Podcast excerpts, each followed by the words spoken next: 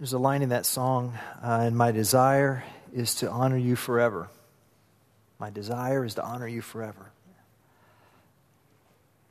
Is there anything sweeter? Is there anything better than to have the desire to just love God? And you have that desire. You have that the want to. You have the want to be here. You have the want to grow. You have the want to. It's there. And when it's there, what's better than that? What is better than the desire?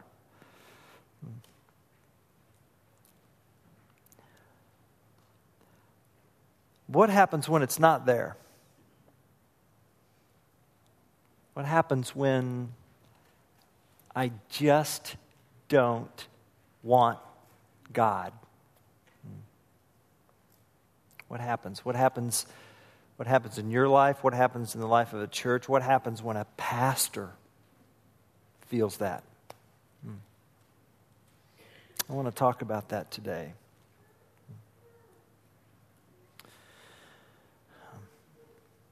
Satan thinks more true thoughts about God in one day than a saint does in a lifetime.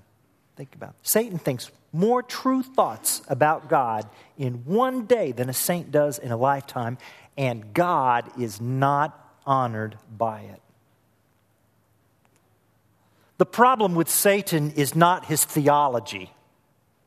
The problem with Satan has to do with his desires. He just doesn't desire God. He doesn't want God. Our chief end is to glorify God, and we do so most fully when we treasure Him, desire Him, delight in Him so supremely that we just let good and kindred go and display His love to the poor and the lost.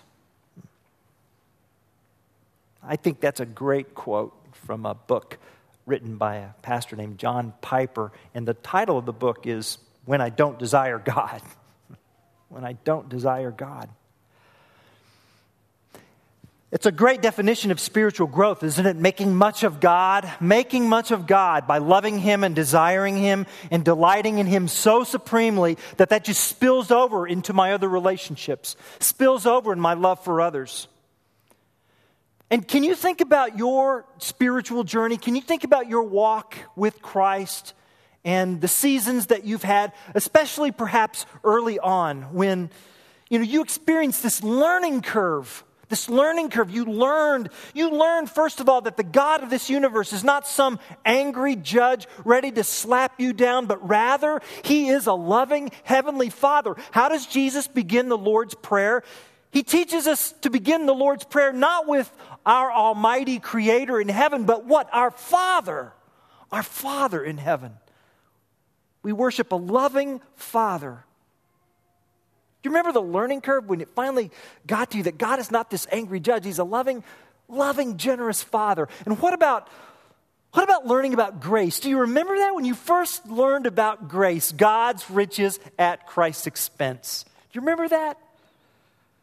That our Father does not give us what we deserve. He's generous. He doesn't want any to perish. Do you remember? What about when you picked up the Bible and you started reading it and you realize that this is living and active. It's connecting. It's feeding your soul. It's feeding your spirit. Do you remember that? That it's not just an ordinary book. It's not just a book of human origin. It comes from the throne of God. Do you remember the learning curve? The rush of grace?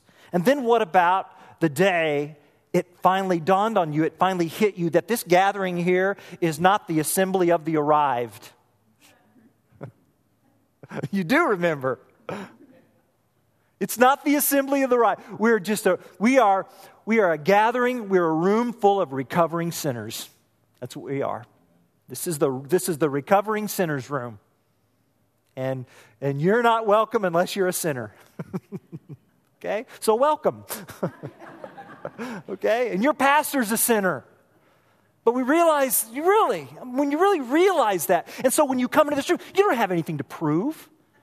You don't have anything to prove in front of anybody else because we're all, the ground is level at the foot of the cross. Do you understand what a significant truth that is in terms of desiring God? That, okay, we don't have to compete against one another. We're one family. A family of recovering sinners who have been redeemed by the very Son of God. I'm telling you, that's where growth took place, and that type of learning led to loving and growing and a heart for God and a heart for others. And then it's hard to pinpoint exactly when, but then after this high learning curve, after this rush of grace and joy and love and desire, something happened. Do you remember that? Do you remember? Something happened. And it's hard to really put your finger on it, but it's hard. It's just the experiences, even emotionally, they just weren't like they once were. And you'd come to church, you'd come to this room, you'd come to this place, and you're trying to figure out what's going on because it's not like it used to be. It's like, well, it's like you've or we've, or it's like, and the word that comes to mind is the word stalled. Stalled. You felt stalled. Last fall, 1 in 4 of you told me that about yourself. Last fall, we took a web-based survey called Reveal, and last fall, 25% of the 200 of you that took this survey, which is a pretty good representation of our church family, by the way. 1 in 4 of you told me that that's exactly where you are, stalled. And here are the kinds of quotes that describe someone who is stalled. Quotes like, I believe in Christ, but I haven't grown much lately. Or, I feel like I've lost momentum in my spiritual growth. Or, I feel rudderless and dissatisfied with my spiritual life.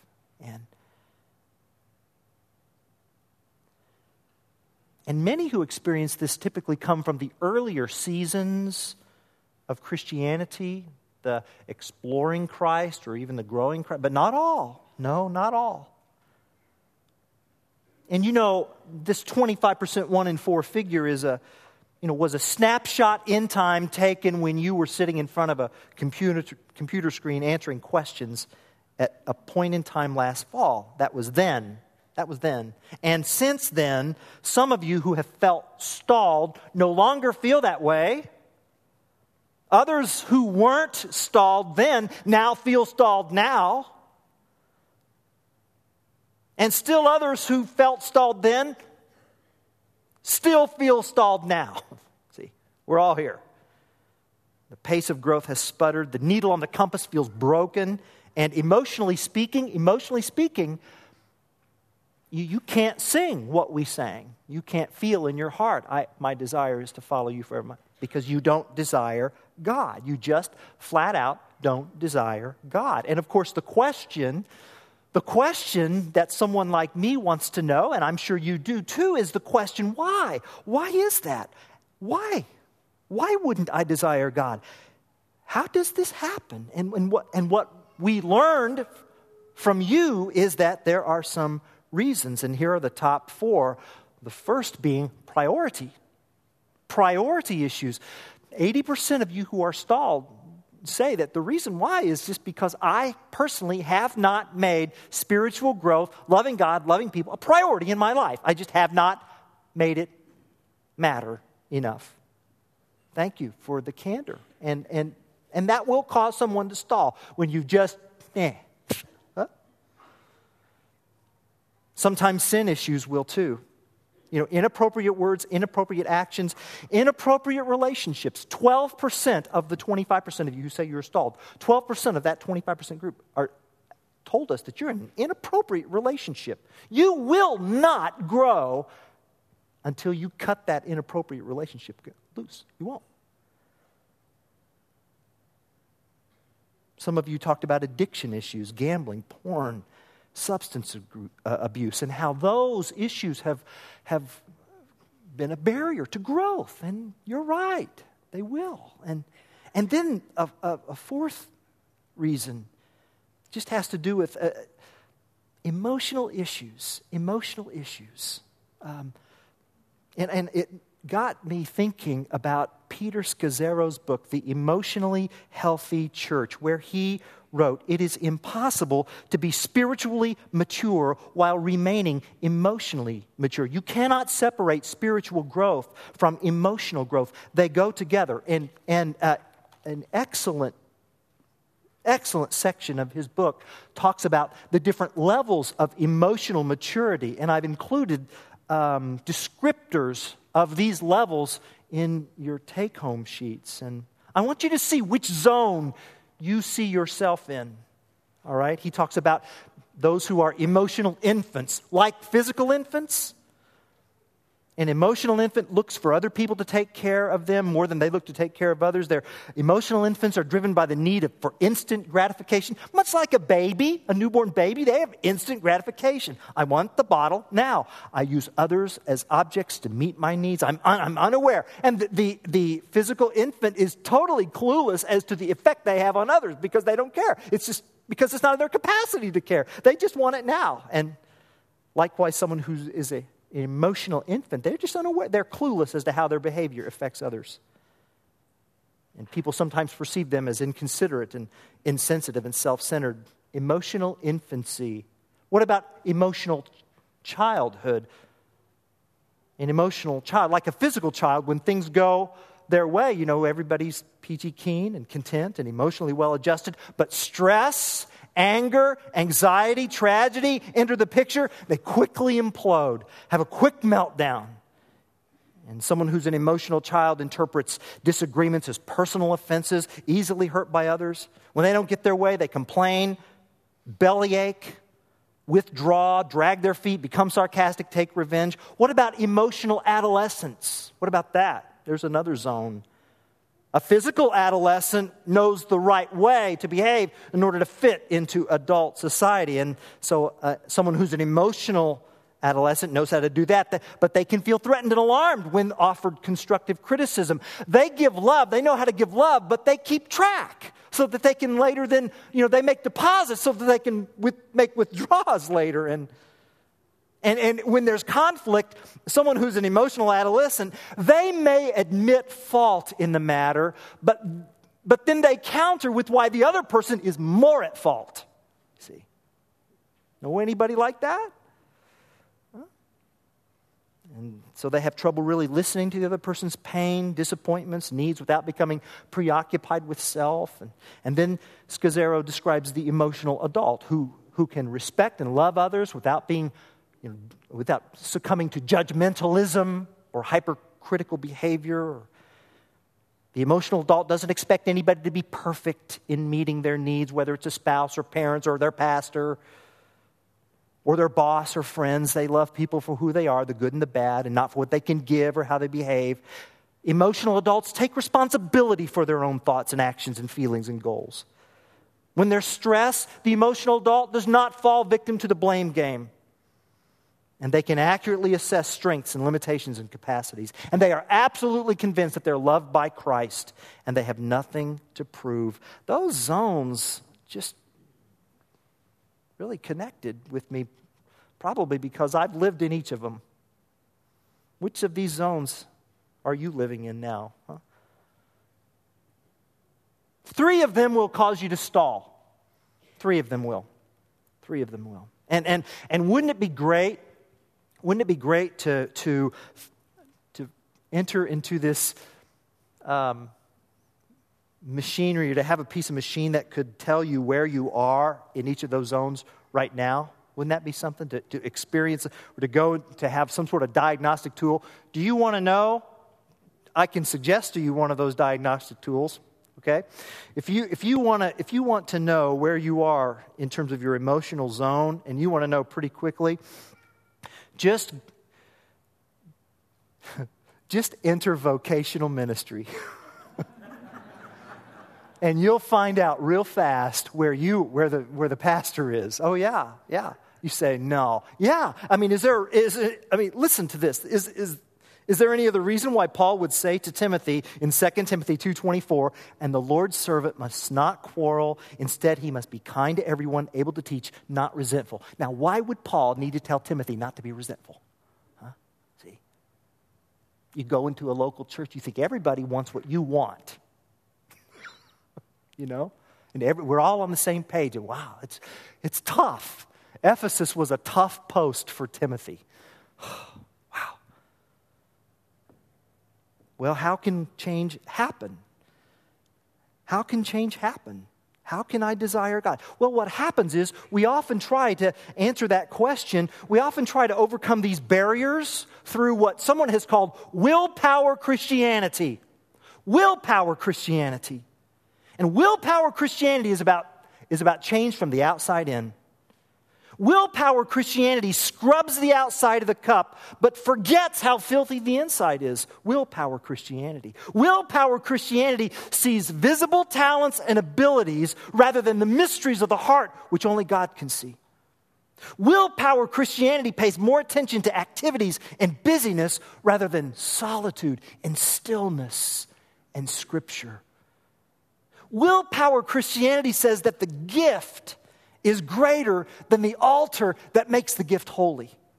Willpower Christianity. And willpower Christianity is really nothing more than whitewashed tombs. Willpower Christianity is really, Jesus said, willpower Christianity is really nothing more than just a dressed-up corpse. Willpower Christianity produces the works of the flesh, which will leave you exhausted emotionally and physically and mentally and spiritually. And church family, I know this. I've been there. I kind of feel like I am there. I kind of feel like I need this message more than anybody else in this room.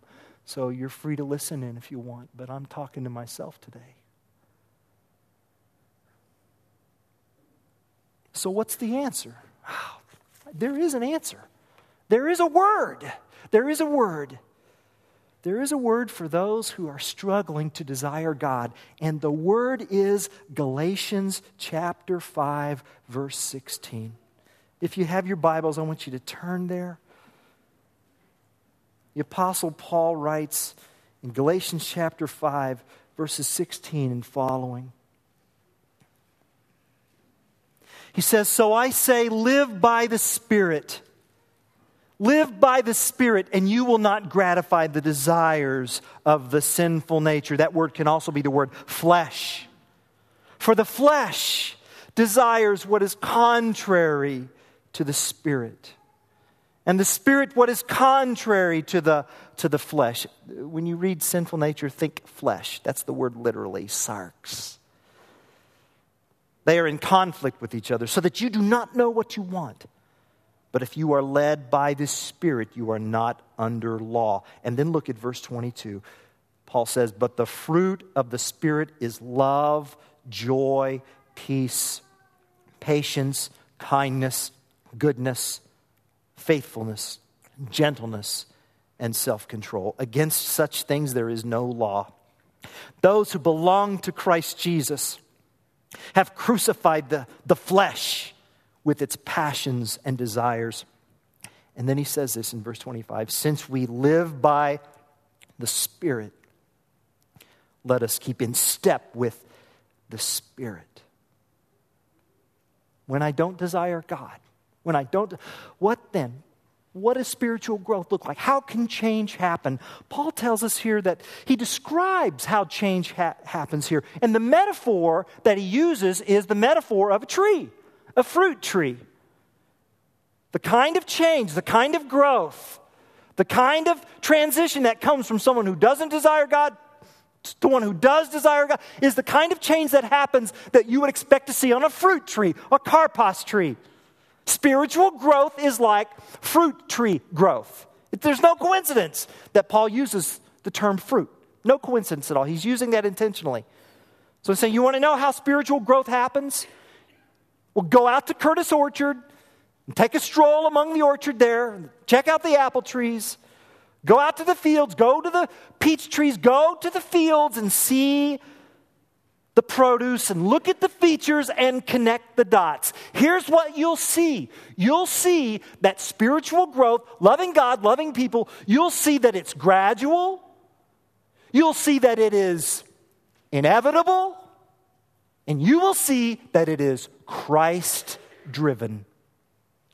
Gradual, inevitable, Christ-driven. Think about how gradual physical growth is.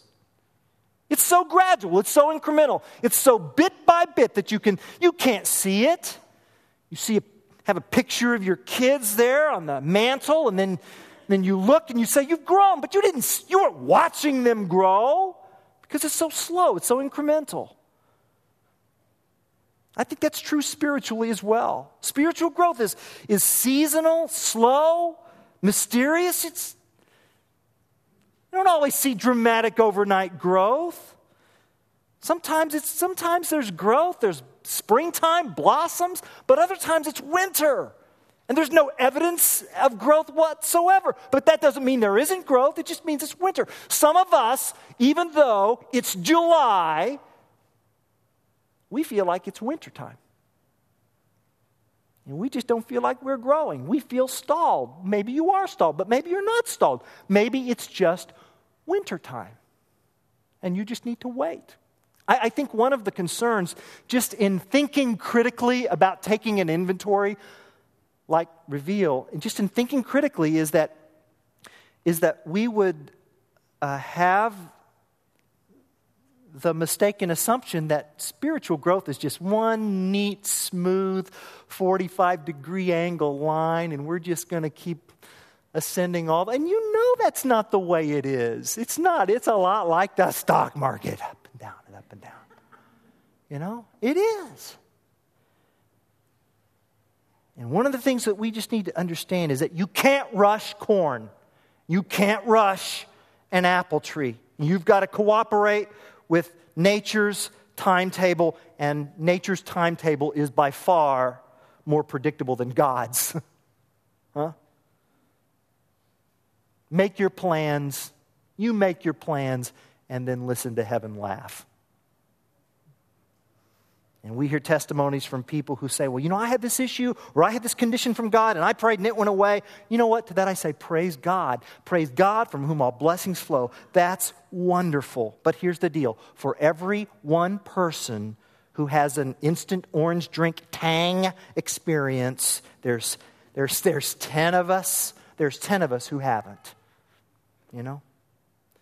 And what we need to learn is that growth is not really something that you can just feel. It's something you measure. You can measure it. You can measure it. And you may not know that you've grown until trouble strikes, and then you say, you know, I don't think I could. A few years ago, I never could have handled this. I never could have handled this years ago, you see. But, see, so it's gradual. So give it time. All right? If it's winter in your life, you know what? Spring's coming. It is. And if it's summertime in your life, fall's coming. Growth is gradual. Growth is incremental. And growth is inevitable. Growth is inevitable. Because we're just not talking about fruit from any old tree here. We're talking about the fruit of the Spirit. And if you have the Spirit of God in you, you will grow if you have the Spirit of God in you. There will be change. You will be more loving and joyful and peaceful. You will be more patient and more kind. You must. Take a look at this tree and listen to this story. Once upon a time, there was a huge boulder sitting on top of a little seed. And the boulder said, I win! I win! I win! But that seed found a little wedge in the boulder, a little dark crevice that it could barely see the crack of that sunlight, but there was just enough to sprout, just enough. And that boulder said to the little sapling, I win! I win! I win! The sapling squeaked, of course. You're so big, I'm so small. And it kept growing and growing and growing. And the boulder kept saying, I win! I win! And the tree kept growing, and the boulder kept boasting, I win! I win! And inevitably, that tree grew right through that rock. Split that once mighty boulder into small-sized stones, even pebbles and little granules of gravel. And one morning, that tree stretched its limbs to the sky to greet the morning sun, and from below it chirped the remnants of that mighty boulder. I win! I win! And the tree looked down and said, oh, be quiet.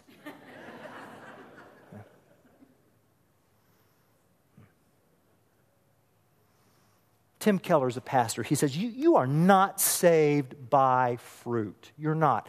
You are saved by faith. You are. You're not saved by fruit. You're saved by faith. But you will never be saved by fruitless faith. Never. So the question is there fruit? Is there fruit? And better still, ask your spouse, ask your friends. Is there fruit in my life?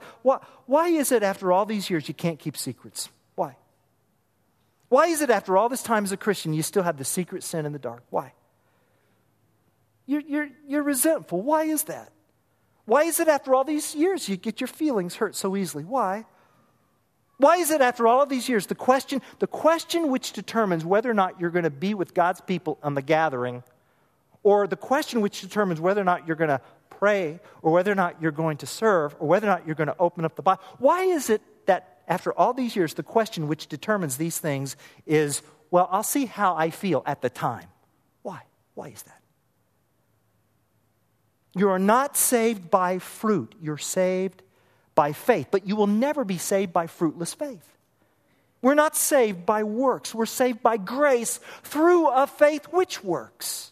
And notice here in these verses that the fruit of the Spirit, Paul does not say that the fruit of the Spirit is leadership, or the fruit of the Spirit is singing, or managing, or IQ, or stage presence, or charisma. That's not the fruit of the Spirit. In fact, in the margin of Galatians chapter 5, or down in the little footnote section at the bottom of the page, you should scratch 1 Corinthians chapter 13, because the fruit of the Spirit section here and 1 Corinthians 13 on love go hand in hand. Oh, yeah. Fruit of the Spirit is love, joy, peace, patience. What do we read in 1 Corinthians 13? Love is patient, love is kind, it is not jealous, conceited, or proud. See, they go together. And Paul tells us in 1 Corinthians 13 that, he tells us something pretty sobering, which is this. You can teach incredibly. You can speak in tongues. You can mentally grasp prophetic mysteries. You can give away your money. You can do all of these things. But if you don't have love, it means absolutely nothing. Do you realize that it is possible to change lives by the talent of preaching, but fail to be changed by the very Christ you're preaching? Realize that? In fact, if people's lives are being changed through you, but you're not changing, you know what you need to do? Run to Jesus. Run to Jesus right now. And if I could be so candid, church family, some of us are stalled here because we come and sit and come and sit and come and sit, and then we leave this place thinking to ourselves, it's the same old thing every week. It's the same. You know what? You're right. It is the same. It's the same thing. You come and you sit and you leave. And you wonder why you're stuck. You wonder why. And what we need to learn is that the things that provided growth in the early experiences that we had with Christ are not the things that will produce growth later on. How many years do you need to be in first grade before it gets old? And so early on we came, and the fellowship of the gathering, and the grace-filled, spirit-filled fellowship of the gathering, and small group belonging, and realizing biblical truth, I'm a child by God's amazing grace. Yes, and you found a ministry here in the local church. Yes, but you see, there's going to come a point in time when this experience right here will not be as catalytic to your growth as it once was. See, that doesn't mean to stop coming. No, It means that there's more that God has. It means that if you're sensing that, it just means that God has admitted you into graduate school faith, but you got to leave Westview. You got to leave Westview. You got to. You got to. Now, some things don't change. The Bible doesn't change. You'll always grow by immersing yourself in the Bible. You'll always grow through prayer. But, you know, our serving, some of you need, it's serving inside the church. That's wonderful. But you know what? We need to get outside these walls, getting into the community. I'm thinking about the 30 or so of us who went over to Restoration last week. And we had table fellowship and serving at Salt and Light. And I'm thinking about the 30 who went on the Dominican Republic trip, and God's called them into graduate school serving experiences of growth. And I'm talking about having spiritual conversations. And I'm talking about realizing that a quiet time is just that, quiet. Quiet, where I just sit in silence before a holy God. I love you, and I want you to know that I've been here 19 years, and I can say that by this time you ought to be teachers now. Some of you ought to be doing this by now. Growth is gradual, but growth is inevitable.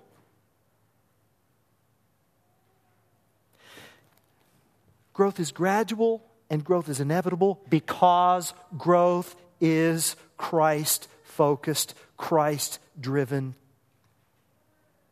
That's why Paul says in Galatians 5:24, those who belong to Christ Jesus have crucified the flesh with its passions and desires. That's why Paul says in Galatians 5:17, for the flesh desires what is contrary to the Spirit, and the Spirit what is contrary to the flesh. If you want to grow in grace, you've got to crucify the flesh.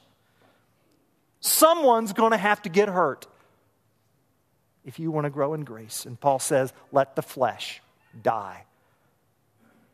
And Paul says, I must keep in step with the Spirit. What does that mean? Oh, Dancing with the Stars. That's what that means.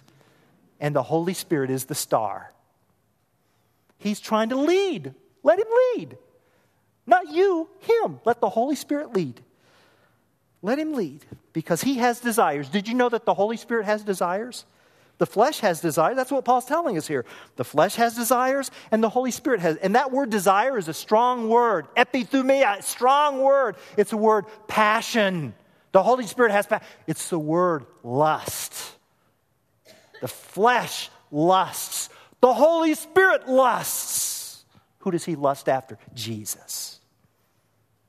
Jesus. You see, we're the bride, Jesus is the groom, and the Holy Spirit is the Holy Spirit's the best man and the maid of honor all together, and the Holy Spirit loves Jesus, and it always sees the beauty of Christ, always sees the beauty of Jesus, and is always prompting us, do you not see how beautiful the Son is? Do you not see how beautiful Jesus is? And that by fixing our eyes upon him, our desire grows.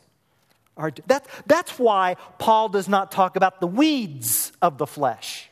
That's why he talks about the works of the flesh. The works are what I do. The fruit is what I open myself up to let Jesus do. And so our role is just to be a gardener, you know. We just simply create the conditions through which the power of the seed does its work. And Galatians tells us that there's two different passions going on, two different lustings going on, the lust of the flesh and the lust of the Spirit. Listen to the Spirit. Listen to the Spirit. Lust for Jesus. Yeah, that's it. Growth is gradual, growth is inevitable, and growth is in Christ. Growth is in Christ. As I listen to the Spirit, who is drawing me and pulling me around the orbit of God's very own Son.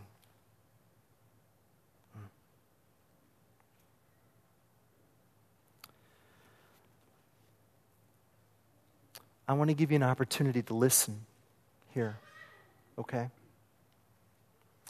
I want to give us as a church family an opportunity for some quiet time where we can gather and where we can just be with Jesus and gaze upon the groom. What's that look like? It looks like the lights being dimmed. And it looks like for 5 or 6 minutes, sitting still before Jesus, okay? In total silence with this prayer right here. Lord Jesus, help me desire you more than life itself.